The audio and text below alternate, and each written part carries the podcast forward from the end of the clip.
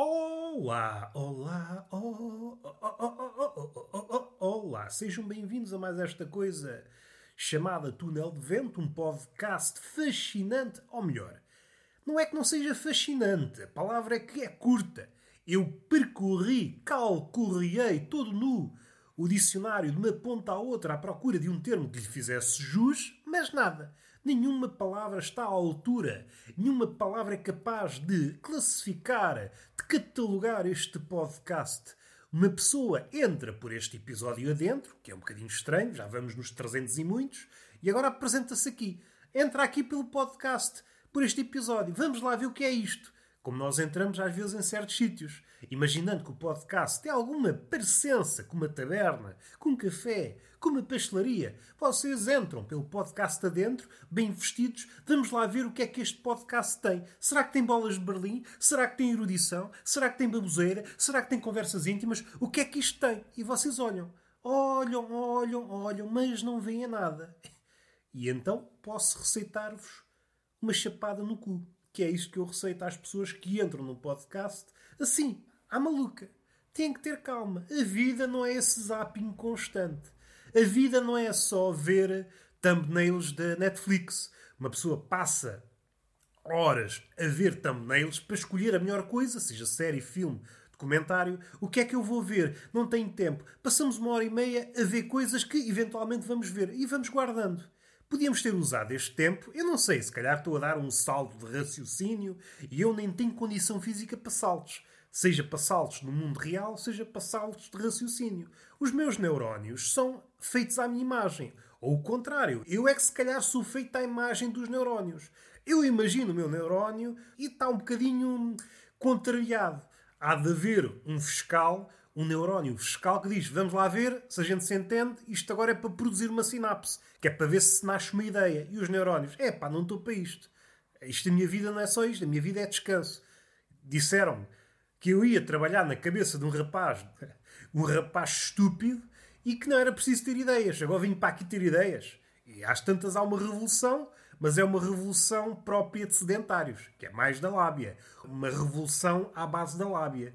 Quando é para pôr em ação, não se nisso às tantas contrariava a natureza sedentária do meu neurónio. Do meu neurónio. Até parece uma cacofonia. Meu neurónio, meu neurónio. Olha, já se fizeram músicas brasileiras com isto.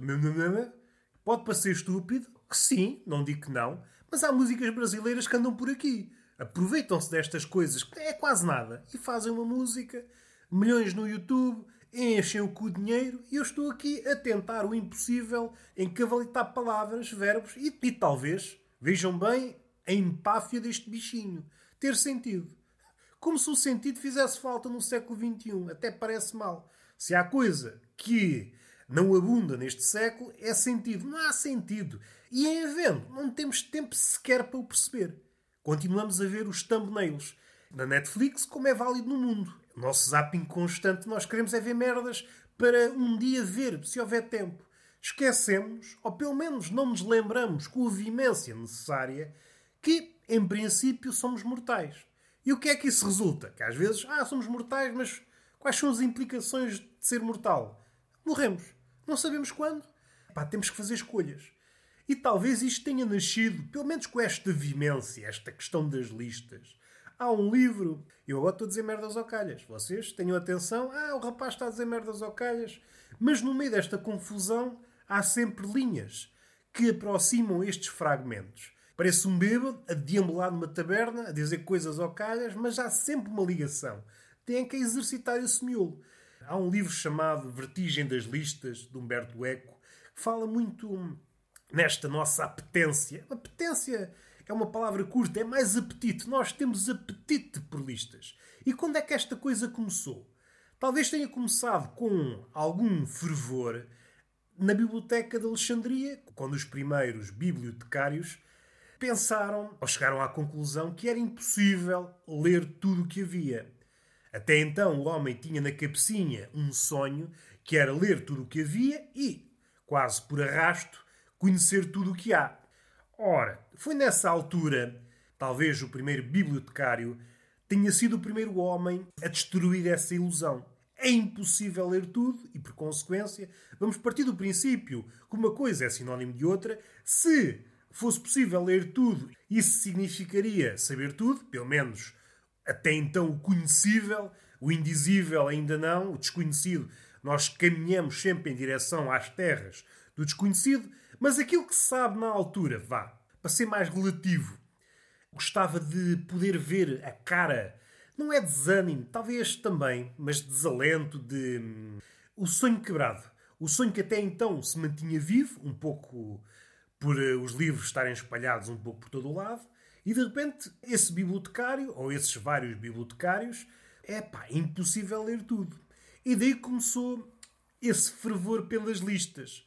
E há várias listas que chegaram até nós, e até para, para ver uma comparação entre as obras de autores que alguns tiveram sorte de chegar até nós, mas a ver a dimensão das obras deles. Por exemplo, Sófocles, o autor de Édipo e Antígona, escreveu, segundo os registros, 120 tragédias. O homem fartou-se de escrever e chegaram até nós apenas 7. 7 livrinhos de 120.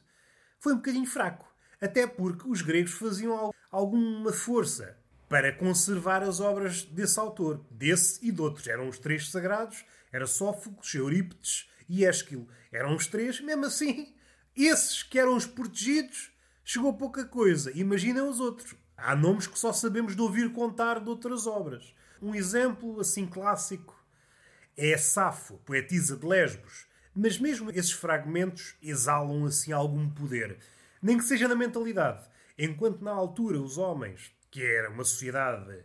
Isto aqui teria várias nuances, até porque o final da vida de Safo, pelo menos aquilo que se sabe, ela conseguiu construir ali uma comunidade de mulheres, mulheres que sabem de, de outras referências. Houve ali uma rede de escritoras, poetas que se perderam. De Safo, o que é que ficou e o que é que contributo para esta coisa da arte e para a coisa da poesia, esta nova forma de ver o mundo, enquanto os homens cantavam as proezas bélicas, ela focou-se no que realmente importa, na questão do amor. Este movimento de ver o que realmente importa abriu o mundo, deu uma nova visão. Esta pequena coisa, tal como Isíodo abriu o mundo, tal como Homero abriu o mundo, tal como a natureza das coisas abriu o mundo, novas formas de ver o mundo, por exemplo, as Mil e Uma Noites, de encavalitar histórias dentro de histórias, dessas obras altas, se quisermos dizer, essas grandes figuras, abriram-nos a nossa forma de ver. Foram adicionando olhares ao nosso olhar. Mundos ao nosso mundo. Quixote, Moby Dick, Beckett e por aí fora. Íamos por aí fora, Joyce. Cada uma dessas figuras, ao longo da história da literatura e poesia e da arte, foram adicionando formas de ver o mundo. É sempre uma pena quando alguma dessas se perde. Vai-se perder eventualmente. Escolher é salvaguardar. E hoje, o que é que acontece? Seja em que área for, há um medo da escolha. E querer incluir tudo é o mesmo que não salvar ninguém. Como disse Fernando Pessoa, as prateleiras da eternidade não são infinitas. Há sempre qualquer coisa que se perde. E nós temos que fazer o máximo, com a justeza que nos. com o máximo de justiça, tentar salvar aqueles que, que serão mais valias para os vindouros. E estas ideias apoquentaram desde o início a malta estudiosa, os sábios. Os papiros, para vocês terem uma ideia, era um material muito mais expressível do que aquele que há hoje. Era preciso ter muito cuidado a manusear. No máximo duravam dois séculos, três, se não me engano. E está feito, está feito o podcast. Vou dizer mais umas coisinhas, assim só. Estava aqui a pensar nas listas, eu escrevi uma crónica à volta disso. Foi uma crónica curta, não me alonguei muito. O mês de dezembro é o mês das é o mês das listas. Há sempre listas para tudo. Os melhores filmes, os melhores livros, os melhores não sei quê. Esta coisa de tentar resgatar o melhor que se fez e é como o livro, é quase uma tem que ver com o livro. O livro é tentar resgatar qualquer coisa. Estas listas é quase a última tentativa a última não direi, pode haver sempre outras, mas uma tentativa de resgatar coisas que podem ter passado ao lado, uma última tentativa, olha, está aqui, isto merece ser visto. Mas vai ficar sempre alguma coisa de fora. Isto levar-nos ia muito longe e teria que pensar melhor. Esta coisa muito atual de não querer escolher traz mais problemas do que soluções. Mas isso é outra coisa, é esta visão panorâmica, é superficial. Ato de decisão é que se faz o humano, por consequência, o artista. O artista é o que decide o que fica de fora. São vários temas, um dia abordaremos. Se bem que estes temas não são totalmente estranhos a este podcast. Fui ao longo destes 300 e tal episódios, são temas que de vez em quando me vêm à cabeça e fico com apetites de falar neles. Este é talvez o penúltimo episódio do ano. Temos 300 e tal episódios, já vos enchi o rabinho de episódios, muita coisa. Falei-vos muita coisa este ano, sobretudo. Houve carradas de episódios, uma média de 5 episódios por semana, descansando ao sábado e ao domingo. Tanto tema, tanto tema, às vezes em episódios de 12 ou 13 minutos. A caterva de temas que eu falo é uma coisa absurda. Não sei se chegarei ao episódio 400, não sei se vale a pena chegar ao episódio 400. Mas foi uma boa jornada. Foi uma boa jornada até aqui. Uma jornada quase uma imitação do Ulisses à procura de qualquer coisa uma achega, uma curiosidade. Platão não se chamava verdadeiramente Platão. Platão era a alcunha dele. Platão, em grego, quer dizer costas largas. É uma alcunha engraçada, até do ponto de vista do pensamento ocidental. É alguém a quem recorremos bastas vezes. É um dos pilares do pensamento ocidental e do pensamento universal. É difícil pensar no pensamento sem Platão. É engraçado como Platão quer dizer costas largas possivelmente é o penúltimo episódio do ano. Em Correndo Mal é o último.